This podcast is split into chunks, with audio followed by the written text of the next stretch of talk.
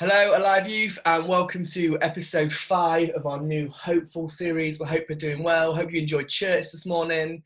Today, uh, we are here for another episode, and I am joined by Nick, as always. Hey, Nick. Hello, Matthew. Brilliant. and today, we are also joined with our executive pastor at Alive Church, uh, Howard Williams. Howard, how are you doing? I'm very well, thanks, Matt. Yeah, very well, and welcome to both of you. Great to see you both today. Brilliant. How how are you feeling about being involved with a, a youth podcast today? Oh, it's brilliant. Uh, really honoured. Uh, I'm a dad. I've got two um, young. Uh, I've got two in youth, uh, and uh, they're loving it. They're growing in God. They're being discipled under all that you're doing. So yeah, I'm honoured to be a part of this. Brilliant. Good. Well, um, it's it's a, a call and it's a podcast, so you're not going to have to do, deal with many of our normal youth features.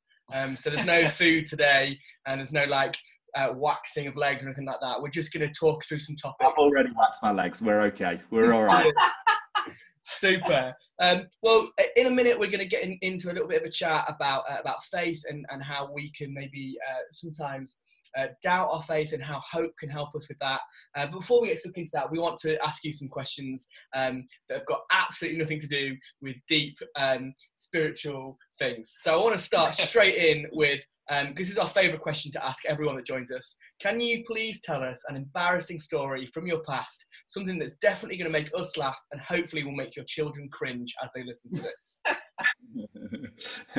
well, I don't, I don't know about either of those things, but um, when I was first married, uh, so I'd have been 23, um, and we got married in the middle of August, and we went on a very short honeymoon. And the rest of our honeymoon was uh, one event, or grapevine, as it was at the time, shall we say. And um, I remember walking with Claire, my wife, uh, to one of the late night venues, which would be similar to one of the youth venues uh, and those sort of things. And as we entered the venue, um, I stopped at the doorway uh, to speak to one of the stewards there, thinking that Claire had stopped with me. I was in mid conversation with this person, and um, she'd carried on, walked on. So we walked into the venue, uh, and I thought I was walking with Claire. Uh, we went to stand at the back to watch the band and to enjoy uh, the event that was taking place that evening.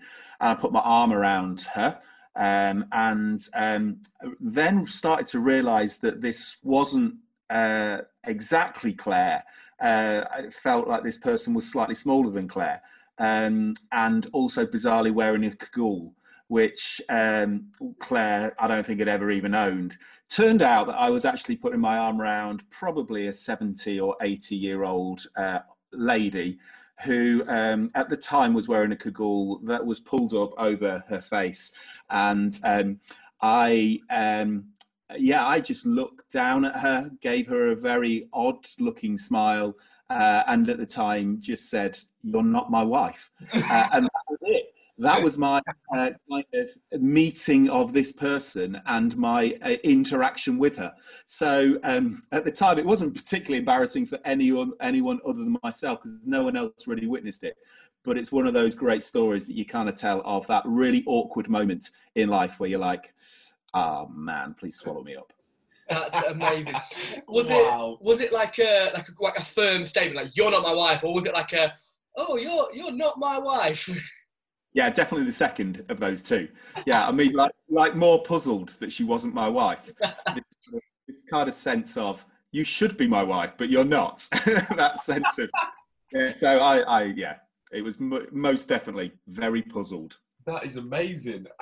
How long was it from when you stopped to when you like walked into the venue and then stuck your arm around this um, elderly lady? How how long were we talking here? Oh well, it felt like about six days. I I imagine a couple of minutes. Uh, I mean, I wasn't stood there for a couple of minutes with my arm around her. That would have been really awkward. Um, yeah, the fact that if it'd been like more than a minute and the woman just let you carry on, like she was like, "I'll, I'll take an arm around the shoulder." yeah, absolutely. I mean, there's that, there's always that awkward thing where you hug a friend and you just leave it lingering a little bit too long. Um, I just felt the fact my arm was around her was just a little bit too long anyway. Yeah, that's an oh. exclusively Christian thing, though. I think the the long hug. like, yeah. You, you love a good hug, don't you, Nick? Oh, I love a hug. Yeah, I'm, I think I miss hugs a lot. I don't. I really don't. I love it. I've I've not had any Christian that I half kind of know come up to me and try to hug me for like ten weeks, and I'm okay with that. I'm really okay with it. So, well, talking about the, the last ten weeks, Howard, have you um lockdown's obviously been a little bit different. How's it been for you guys? How's it been down for all, how's it been for all of the the Williams, I guess? Yeah, it's been a it's been an interesting season, hasn't it, for all of us? There's five of us in our house, and um, there's four boys, uh, including myself and uh, Claire. So I imagine if you ask Claire, it'd be quite a different story to the four of us. Um, been lots of music in the house. Uh, our elder two have um, been drumming and keyboard playing and singing and recording and all those sort of things. So it's quite creative. Uh, our youngest one's just returned to school. He's in year one, so um, he just loved for ten weeks doing headstands on the sofa um, and um, those sort of things. We've played lots of football in our back garden. We have no grass left. Uh, we've had lo- lots of that kind of great family time. Um, and um, yeah, so I think uh, it's been a it's been an interesting um, ten weeks. Lots of things you miss, isn't there? Like connection to wider family, connection to friends. Um, you get tired of Zoom calls and all those sort of things. But uh, for us, it's been a time of rest, blessing with the family, uh, a sense of, um, I suppose, a slightly different pace in life as well. So yeah, a mixture of both blessing and also things that you really miss. That's great. Yeah, that's wicked. Yeah. Talk, talk about Zoom. Just like give us an estimate. How many Zoom slash Google Hangouts slash Microsoft Team meetings do you think you have done? oh, way too many. um, I well, in those first few weeks, I was just on it permanently. Um, I was running meetings back to back. The worst ones have been where you're in a meeting and you know another meeting started um, and you, they're just over one over the top of the next. And um, yeah, I, they're not they're not conducive to good mental health space, are they? Zoom calls they're just so tiring. Um, but yeah, a lot. Uh, I don't know. That's wicked. Um, and do you feel like you've maybe learnt something over lockdown that you could share with us briefly? Yeah, I, I think the big thing the big thing for me has been the joy of um, the rhythm of life uh, in this season that has has felt. I mean, certainly the first few weeks it was pretty frenetic, but but but more recently it's been less frenetic. It's been less busy. Um, it's still very full, um, but it's less busy, and and some of the kind of things that contribute to that. So less travel, uh, less time away from the family. Um, all of those sort of things have really added to quite a nice rhythm uh, in this season. And that's something I'd really like to try and take forward. Um, this sense that actually it's not a relentless pace. We don't have to live at that. Uh, actually, God calls us to live by a different pace. And if we can um, find that and discover that in Him, there's a sense of joy in that as well. So for me, it's again very much centered around finding a rhythm with God. And uh, in this season, it's been forced, but it's been great. Yeah, that's great. Love that. Yeah, I think all of us have got got something that we can learn from this time because it is is like he said it's the time that we haven't had before it's very different very um it's caused us to change loads and i think yeah like love the fact that you've learned learned that about um about your life and your family as well. So that's really, really cool to hear. Um, so today, um, let's um, focus in a bit more on our Hope series. So um, we want to talk about a different aspect of hope today than we have previously. So we want to um, ask you a few questions, Howard, around um, how we deal with losing hope um, and how we can overcome those things. Um, but yeah. first, let's just start with some scripture from 1 John 5, verse 4 to 5. I'll just read it out for everyone. It says this For everyone born of God overcomes the world. This is the victory that has overcome the world, even our faith. Who is it that overcomes the world? Only the one who believes that Jesus is the Son of God. Great, love that verse. So that verse kind of it really points us to a clear aspect of like our faith that our faith and our hope is in Jesus. It's Jesus that allows us to overcome death, and that actually it's our belief in uh, that what we would call a fact, I would say is a fact that Jesus did that. He he died and rose again. So if if it kind of relies on that belief, um, that Jesus did that and that He is God. Um, can we can we lose that faith? Can we lose that hope? And, and, actually, how do we deal with the idea of maybe doubting those things or uh, doubting our hope in that, Howard? Yeah, I mean, what a great passage, isn't it? And only the one who believes that Jesus is the Son of God, and it all stems and starts in Jesus. Um, uh, I'll I just like to um, draw out another scripture actually around the word hope, and I'm sure it's one that you've used uh, a number of times over the last few weeks. But Romans five verses one to five speaks of hope and how hope is developed. Uh, it says this, and we boast in the hope of the glory of God. Not only so but we also glory in our sufferings because we know that suffering produces perseverance, perseverance, character, and character, hope. So for me, hope is something that is developed in us over time. So hope isn't a fleeting feeling. It's not something that we just grasp to in a momentary moment, but it's something that is developed in us through a series of things that are taking place. One of those is perseverance. And I think in this season, many of us have had to be tested or be uh, developed in our perseverance.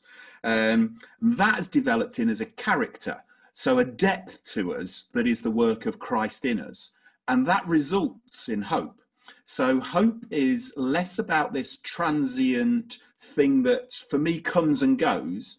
It's a development thing that's been developed in me. Um, so I can we lose hope?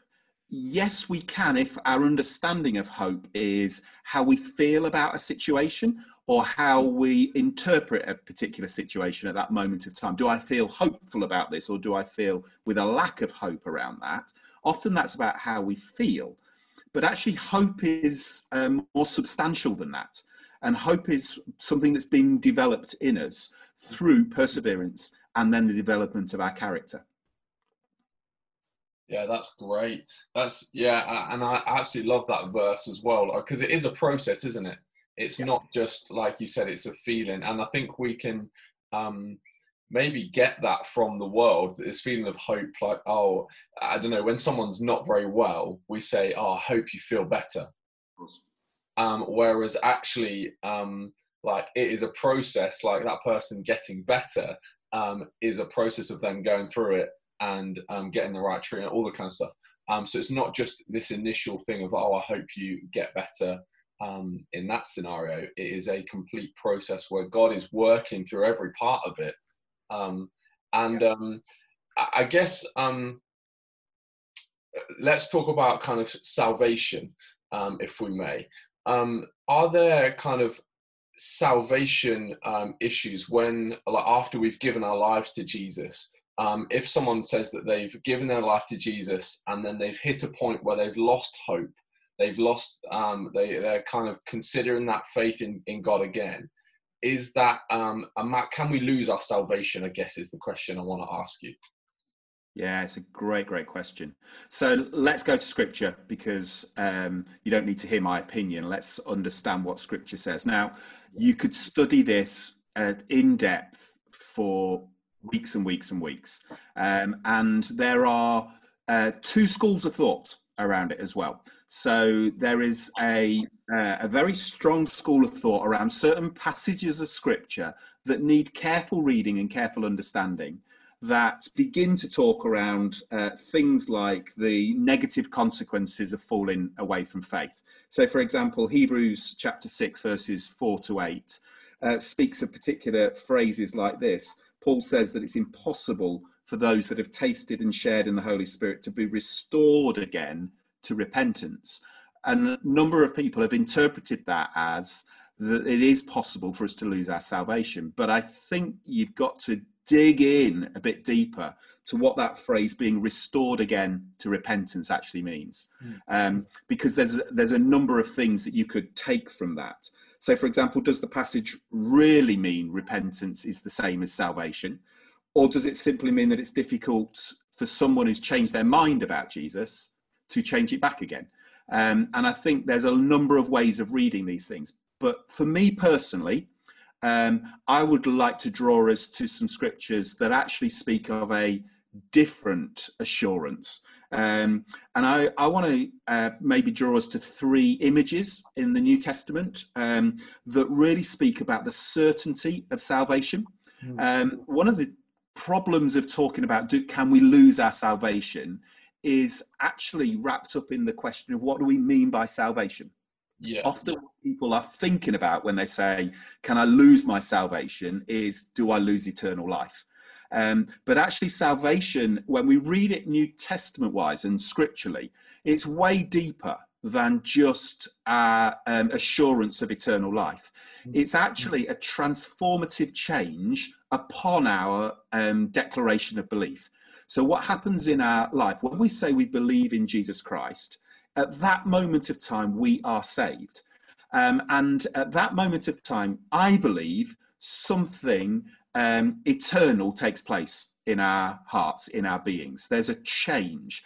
And there's three real quick images uh, in the New Testament that point to that. The first you find in Ephesians chapter 1, and it's a seal. Um, it says here, Paul states that um, because we've heard and believed in the gospel, the gospel of salvation, they're marked with a seal. Um, and that's kind of that, um, that stamp that says this is done, signed, sealed, and delivered. You know, to quote the Stevie Wonder song, it's that sense that actually this is this is for once and for all. It's a seal. The second one is one we've talked about loads at Alive, which is that we're adopted. Um, and I don't know masses about the adoption process, but I know it's a legally binding, um, done, finished, completed. When somebody's adopted into a family, the family that adopt that person can't reverse that. You can't be unadopted. You're adopted into the family. So we are, it says in Romans chapter 8, we are adopted, the spirit of adoption. We are heirs under the spirit of adoption. So I just want to say that um, the seal and the knowledge that we're adopted, to me, speak of a certainty of salvation. And then the final image I'll just draw us to, you can find in 2 Corinthians, uh, which is the, the image of new creations.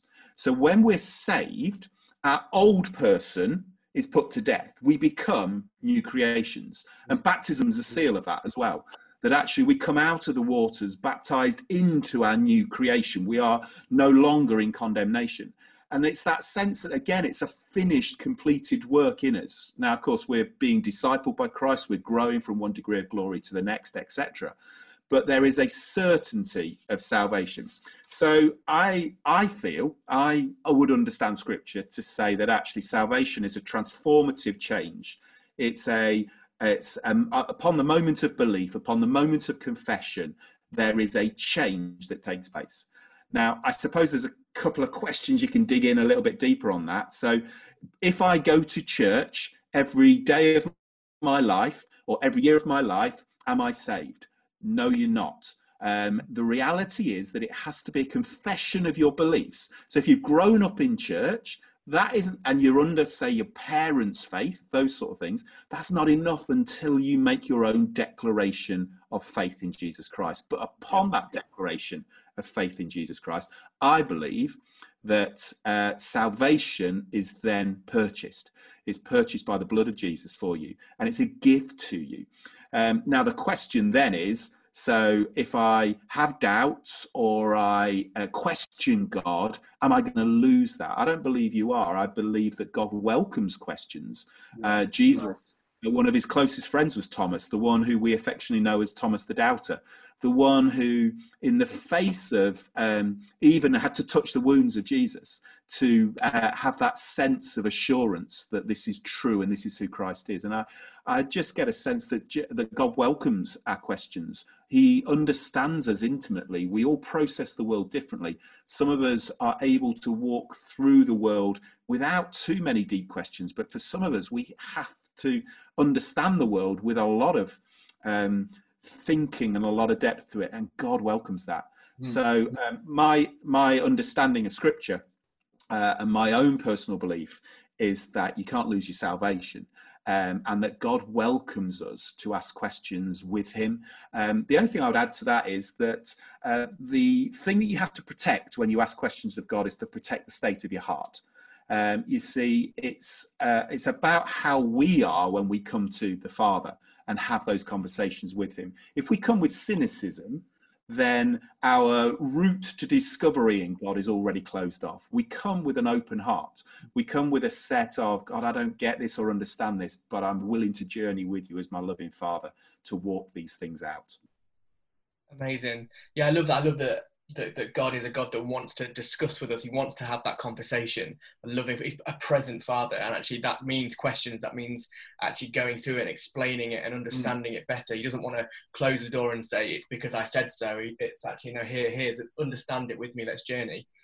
I'd love to. I'd love to turn it uh, a bit more practical, I guess, um, as uh, just as we come into a close, because it might be that um, that actually maybe we are struggling with doubt ourselves or maybe um, our friends are or someone we know is struggling with doubt. And and like we know we understand that that's now okay and that's part of the process. But actually what if it's getting the best of us? What if actually our doubt is making us really struggle with our faith or those around us? Um, how do we um, sort of go on that journey and how do we bring ourselves out of that struggle i guess?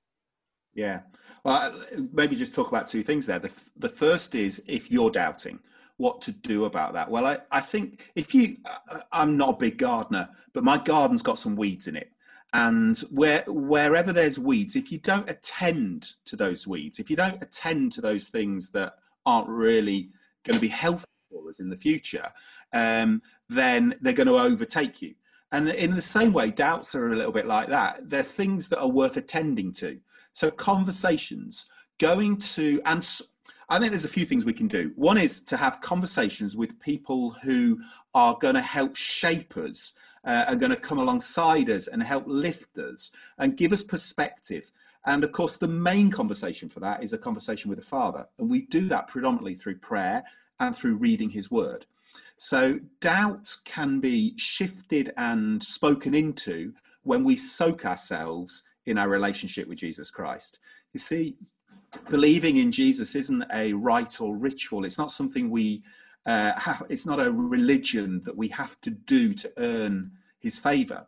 Mm. It's a, we, we're gifted with Jesus. So when we believe in Jesus, Jesus is gifted to us. So there's this sense of learning to, um, to love the presence of God. And when we do, it's in that environment that actually those doubts and questions are easier to process. In this season of isolation, I've found that uh, often my brain goes to places where two and two make uh, five or make 23. Um, you know, you put a couple of thoughts together and you come up with a conclusion that actually isn't true. It's because you've not got the full perspective. Yeah. Um, and that's the same with our journey with God actually we need to get his perspective. We need to understand what he says. So in terms of we're doubting i think there's a few things. One is to be honest about that and to attend to it. Have great conversations with those that you know and love who can help journey with you through those doubts. And of course predominantly that is with god your father through his word and through prayer. And then secondly what if one of your friends is doubting? What if one of your friends is perhaps you know, not now attending youth or not attending church and just having one of those kind of wobbles or shakes in their faith, what do you do? Well, I think there's a couple of things. Luke chapter 18 encourages us to do this pray and not lose heart. Mm. So there's this sense that actually we're called for all our friends in all seasons of life, wherever they seem to be in their outward visual expression of their love of Christ, to pray for them and not lose heart. Um, and then it says in 1 Thessalonians uh, chapter 5, verse 14, it says, encourage the disheartened. And then in verse 17, it says, and pray unceasingly. I just sense that actually for our friends, um, life is complex. There are so many things that are challenging to our faith and for us to have to grapple with and think through. And what they need, and our friends will need and will need at times as well, is friends to come alongside us to encourage us when we're disheartened and to pray unceasingly. So my encouragement would be uh, for, for you, if you're walking through with some friends who are feeling a bit discouraged at the moment, is that God's placed you there to be the encourager. And he's also placed you there to pray unceasingly for them. Why not, you know, uh, add your friends to a little prayer list every day and say, in this season, I'm going to pray for them every single day by name. I'm going to lift them before God. And then I'm going to send them an encouraging text, or I'm going to call them that day, or I'm going to hang out with them on Zoom, or I'm going to, um, you know, do a socially distanced uh, garden party or down the park or whatever. And just that sense that actually I'm going to, uh, I'm going to be the encouragement that I know I can be in this season because I know that at some point I may need that from others as well. Come on, yeah, that's so good. Howard, thank you so much for sharing that. And um, yeah, we just love your wisdom um, on that, and we hope our young people um, you can take something from that and practically apply it to um, to your situation that you're going through at the moment. And um, yeah, Howard, we just want to say we really, really appreciate yeah, you joining you so us much. today. Um, and we really, really just are thankful for you for how you've led the church through this time as well. Um, there's like yeah there's not many people like you. And um, yeah we're just really really grateful for you and how you've um, how you've navigated the church um, through this time. So thank you very much for that. You're you're yeah, you're one in a million mate. Yeah. you're brilliant. And that actually that actually brings us to the end of our hopeful series Wow. Uh, so, Howard, you've closed off our Hopeful series. Um, hope for all of our young people it's been beneficial for you. Don't worry, this isn't the end of our podcast. We'll, we will be coming back next week with a new series, um, which by the time this podcast comes out, we will have planned it and worked it out. I, won't, I, won't, pretend we already have. Uh, but yeah, we hope you have an amazing week. Nick, what is coming up that our young people can connect with this week? Yeah, so like normal, we have connect groups all across the week for all locations. We have our live stream on Friday night, and we are connecting on Instagram at We Are Alive Youth with also your location pages as well. So um, just one left, one thing left to say, Matthew. We love you, and there's nothing you can do about it. See you later. we always wait. Why did we wait? I love it. Brilliant.